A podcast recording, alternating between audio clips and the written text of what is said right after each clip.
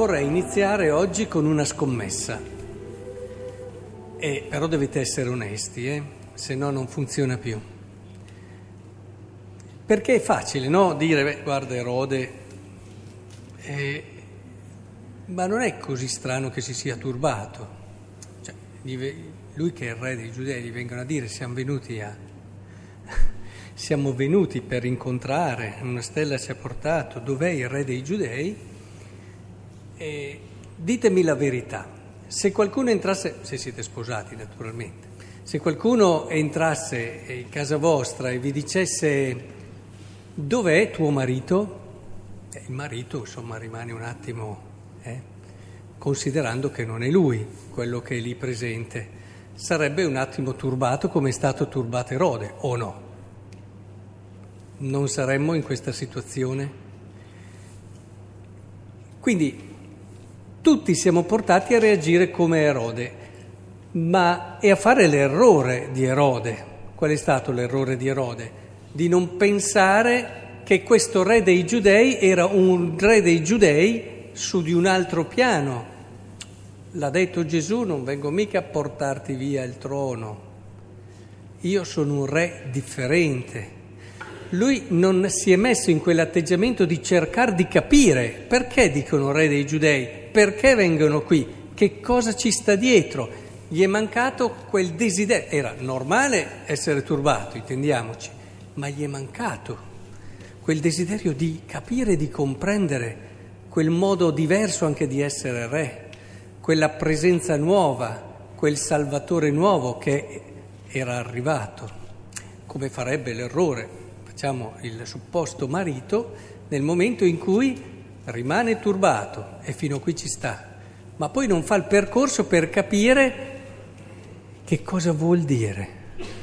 Vuol dire forse che c'è anche un rapporto più grande, cioè un tendere più grande che come sposi dobbiamo avere verso colui che è l'unico a cui dobbiamo dare poi tutto, che è il Signore. Se siamo sposi cristiani abbiamo fatto una scelta che è quella di amarci in Cristo. E che alla fine diventa colui a cui dobbiamo tendere come sposi. Quindi, cioè, per farvi capire come a volte noi reagiamo così, di impulso, istintivamente, senza cogliere che le provocazioni del reale tante volte ci portano, dovrebbero portarci, a rileggere e a metterci in cammino per rileggere con più profondità quello che stiamo vivendo. Ma questo vale per tante dimensioni, credetemi perdiamo delle opportunità di crescita perché reagiamo appunto istintivamente, respingendo, difendendoci, invece di cogliere al balzo la situazione per approfondire e diventare più maturi. Questo così era una scommessa che mi piaceva fare, ma mi sembra che sia abbastanza chiaro che tutti avremmo reagito sul momento come Erode, il problema è chi magari si, poi, si, si sarebbe messo in gioco e alla ricerca di un significato più profondo. Oggi, oltre a questo, volevo cercare di entrare un po' meglio con voi in questo mistero. Epifania, manifestazione di Gesù al mondo, rappresentato da questi magi, dimensione universale di salvezza di cui ha parlato a modo suo Isaia e in un modo più teologicamente eh, vicino a noi San Paolo nella seconda lettura. Però mi piacerebbe partire, seguire un po', poi un po' lo ripenso, ma una, un intervento che fece, ormai andiamo molto indietro, perché questo giovane teologo di 30 anni, trentina d'anni, promettente, eh, promettente e gli affidarono questo intervento in un convegno di teologia. Questo giovane teologo promettente si chiamava Joseph Ratzinger e lui fece un discorso sulla fraternità dove affrontò questo tema da un punto di vista un po' originale.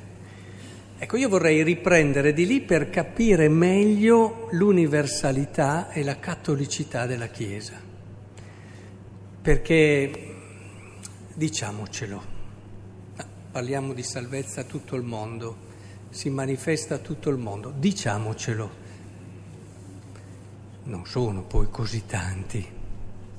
Eh? Quelli che sono credenti, poi le statistiche sono menzognere anche loro, perché eh, Ratzinger allora li chiamava eh, gli pseudo adelfoi, cioè quei cristiani un po' apparenti. Nelle statistiche finiscono dentro anche loro, ma i cristiani maturi che scelgono con consapevolezza la fede eh, sono pochi. E il problema è che allora dov'è tutto questo universale? Beh, intanto ripartiamo da Gesù, che Gesù ce lo ha sempre detto, che saremo pochi. Eh, c'è stata un po' un'idea che a volte pensava che la Chiesa vivesse la sua verità nel alla fine convertire tutti e quindi si conquista tutto e in modi più o meno evangelici, e, però alla fine la storia l'ha riportata sempre lì, a questo resto, i pochi. Gesù diceva che la, la porta per la perdizione è larghissima e ci passano in tantissimi. La porta invece la, è più stretta e ci passano in pochi, angusta è la via e ci passano in pochi. Diceva che la messa è abbondante, ma gli operai sono pochi. Diceva che vi mando come pecore in mezzo a lupi. In un qualche modo Gesù ha voluto avvisare la Chiesa che se intendeva il suo essere annunciatrice del Vangelo come un ruolo eh, quasi politico che dovesse conquistare chissà cosa, era fuori strada. Anche solo la soddisfazione di vedere che tutti la pensano come te. È chiaro che dietro la missione c'è un altro desiderio, che è quello che tutti possono conoscere e incontrare Cristo. Però il rischio a volte di dimenticare che la Chiesa è, è stata, è e sarà sempre un resto è, è molto vicino, perché non piace tanto essere in pochi.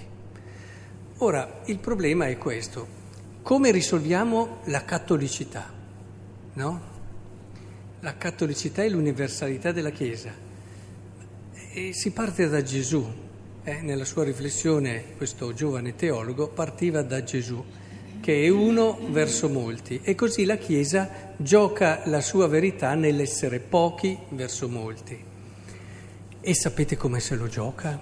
Per me questa è l'intuizione più bella. Il figlio dell'uomo non è venuto per essere servito, ma per servire e dare la vita. Questo non vale solo per Gesù, vale anche per la Chiesa. E nel momento in cui la Chiesa si unisce, lui parla di sofferenza vicaria, un termine teologico che oggi un po' Però andiamo nel concetto della verità che ci sta dietro. Nel momento in cui la Chiesa entra in questa logica del dare la vita per, ecco che le si aprono quelle che sono le dimensioni dell'universalità. Questa è la cattolicità della Chiesa. Cattolica nel senso che dà la vita per tutti, come ha fatto Cristo. Questo è l'essere cattolico, non il fatto che tutti, ma tu che sei lontano, tu che sei persecutore della Chiesa, tu che io do la vita per te. E qui non ci sono restrizioni, è universale.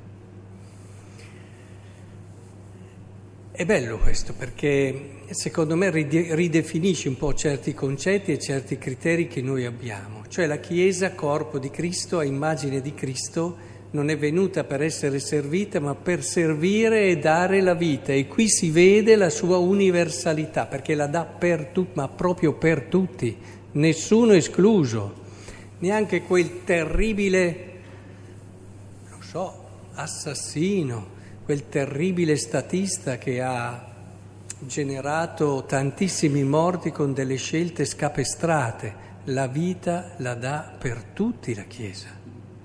Ce ne va della sua natura, del suo essere discepola di Gesù Cristo, che non solo ha dato la vita per tutti gli uomini, anche per Erode, anche perché ha cercato di ucciderlo e lo sappiamo, e, e ha dato la vita anche per chi l'ha messo in croce, ha dato la vita per tutti, Padre perdona loro.